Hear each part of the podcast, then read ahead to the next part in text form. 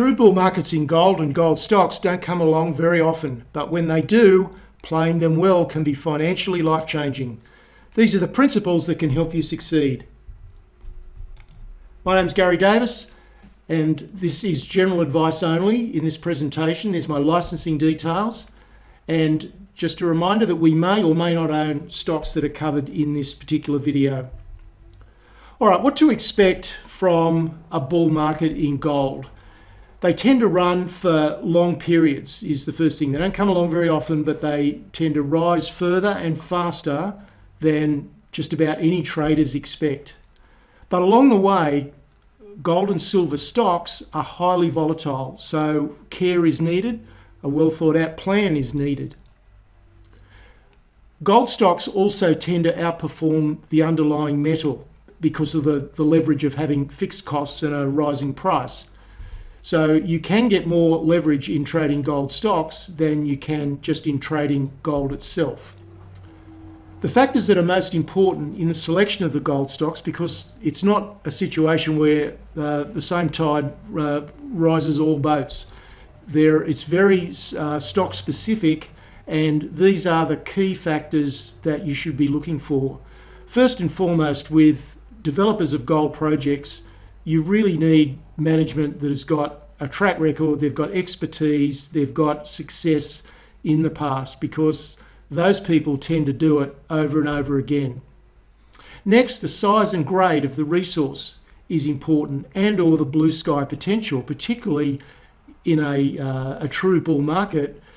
Traders tend to favour stocks that have got the, the real blue sky potential where no one knows where the limits are.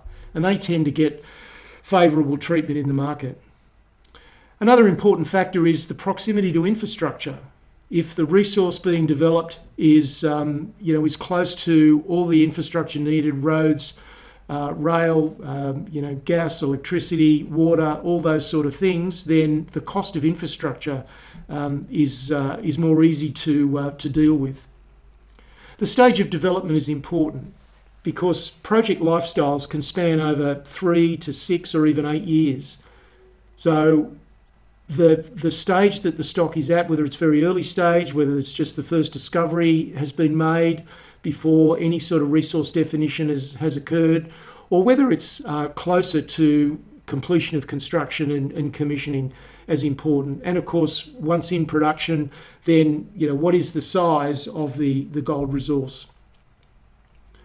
And that leads to the to the not the final point, but certainly another key point is is that particular gold stock of appeal to uh, bigger producers that might want to acquire them? Because often you'll see in gold bull markets that there'll be an acquisition premium uh, baked into uh, a smaller gold stock share price uh, you know before that event happened. And, and that premium may exist in that stock for for a year or two now, the most important thing is to devise a, a plan. You can't expect to make money effectively in a gold bull market uh, just by turning up and buying a couple of gold stocks. So these are the things that I think are really important in devising a plan. First of all, decide what percentage of your portfolio you want to allocate to gold stocks. Is that 5%? Is it 10%? You know, what, what is the percentage?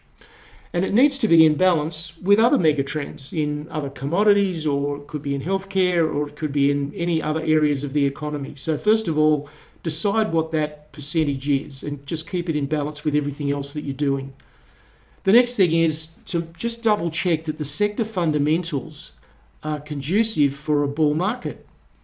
Um, you know, sometimes the, the circumstances are just not in favour of a bull market you know, you know, such if the if the US dollar is rising strongly, you know, that's not a good environment for gold stocks. The next thing to do is to look at how many stocks you want to manage in that particular part of your portfolio. Is it two or three, or is it six or eight? So again, you can make that decision before the event. And you consider things like market cap. Do you want to own more large cap or um, are you okay with smaller cap stocks? You want to look at the volatility. The larger stocks tend to be less volatile. And you also want to look at the risk level. The earlier stage you go, there is the potential for a much greater return but there is also much greater risk. The next thing to consider is what uh, relative balance do you want between producers, advanced developers, or early stage developers? So, all these decisions can be made before you start.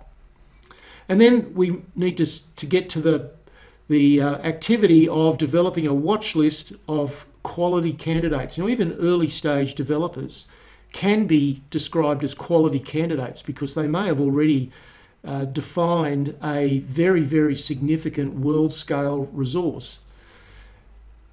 I think you need at least two to four times as many stocks as you intend buying. So if you intend buying four, then have 15 stocks on your watch list. Because the one thing you don't want to do is to chase prices on your favourite stocks. Have a big enough watch list that you can sit back and just wait for the stocks to come to you on your terms. Identify sound entry levels and, um, and just let the prices come to you. Now let's look at a couple of charts. We'll start with the gold chart uh, going back to 1990.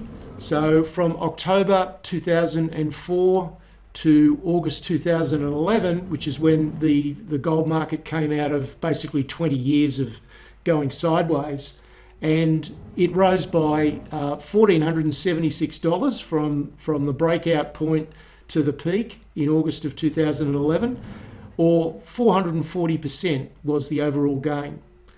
We then had a significant bear market in gold from September 2011 to uh, December 2015. And then the next bull market effectively started. Took a little while to get going. It was really 2019 before it really got underway. And we then went up another $700 or 44%. So they're the two significant uh, bull markets in gold over the last um, two decades. If we look at the HUI index, which goes back um, much longer than some of the uh, the newer gold indices. So looking at the actual what its stocks do themselves, and bearing in mind this is basically what the larger cap producers were doing. This doesn't really reflect what small cap stocks were doing.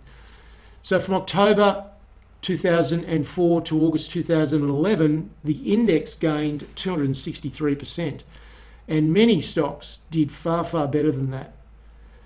From May 2019 to August 2020, there was a further 61% gain. But look, throughout these periods, and I've been buying and selling gold stocks for, for nearly three decades, uh, many stocks were 10 baggers, 20 baggers, even 30 baggers if you got in early enough.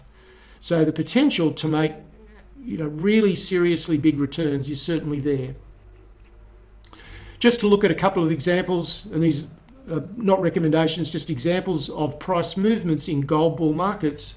This is Newcrest Mining, which is Australia's largest gold miner. And between July of 2003 and January of 2008, it gained 515%. And that is a large existing producer.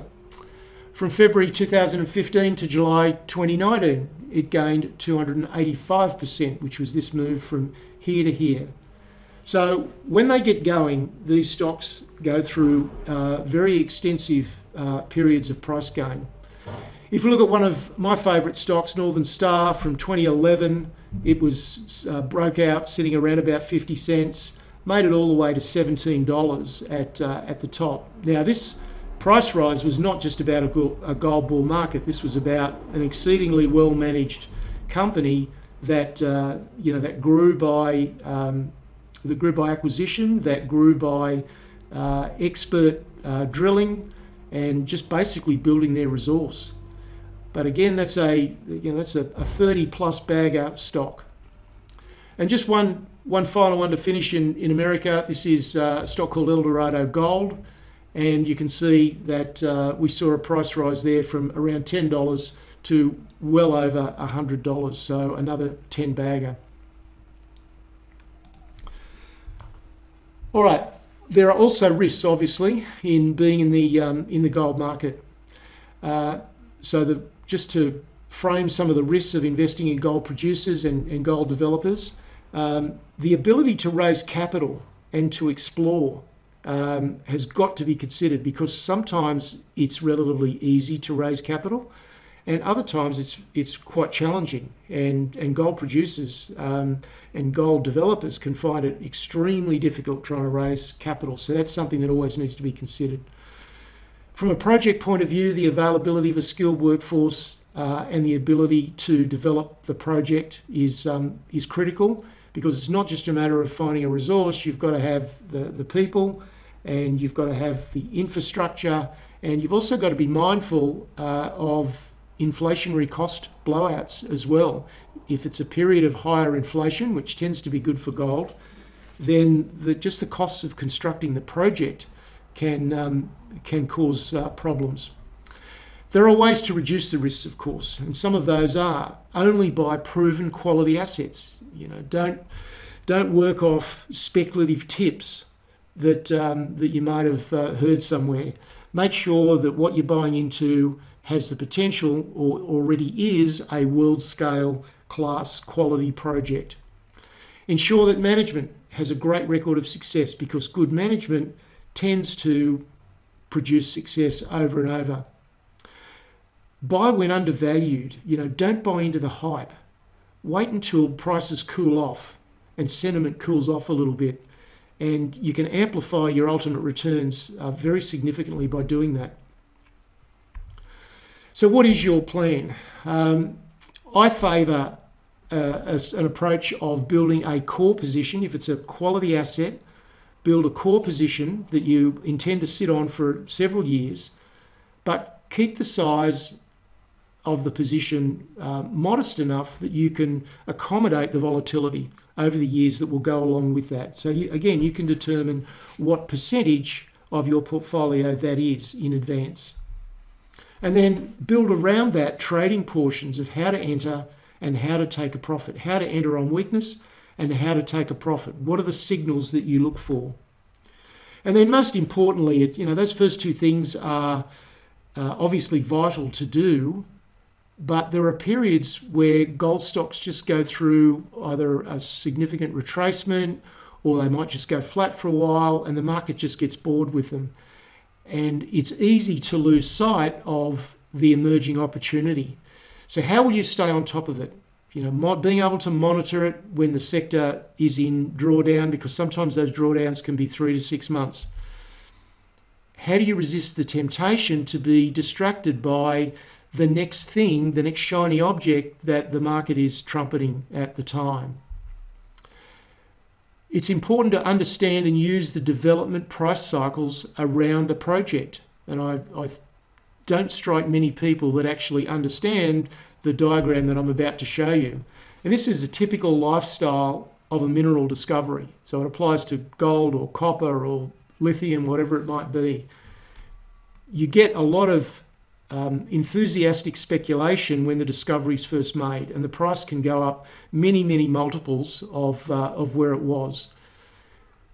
But then the, the company has to get down to doing all the hard yards, doing the drilling, defining the resource, getting all the approvals, getting finance, all those sort of things. And that can take several years. And during that period, we see the price generally decline and sometimes decline quite substantially.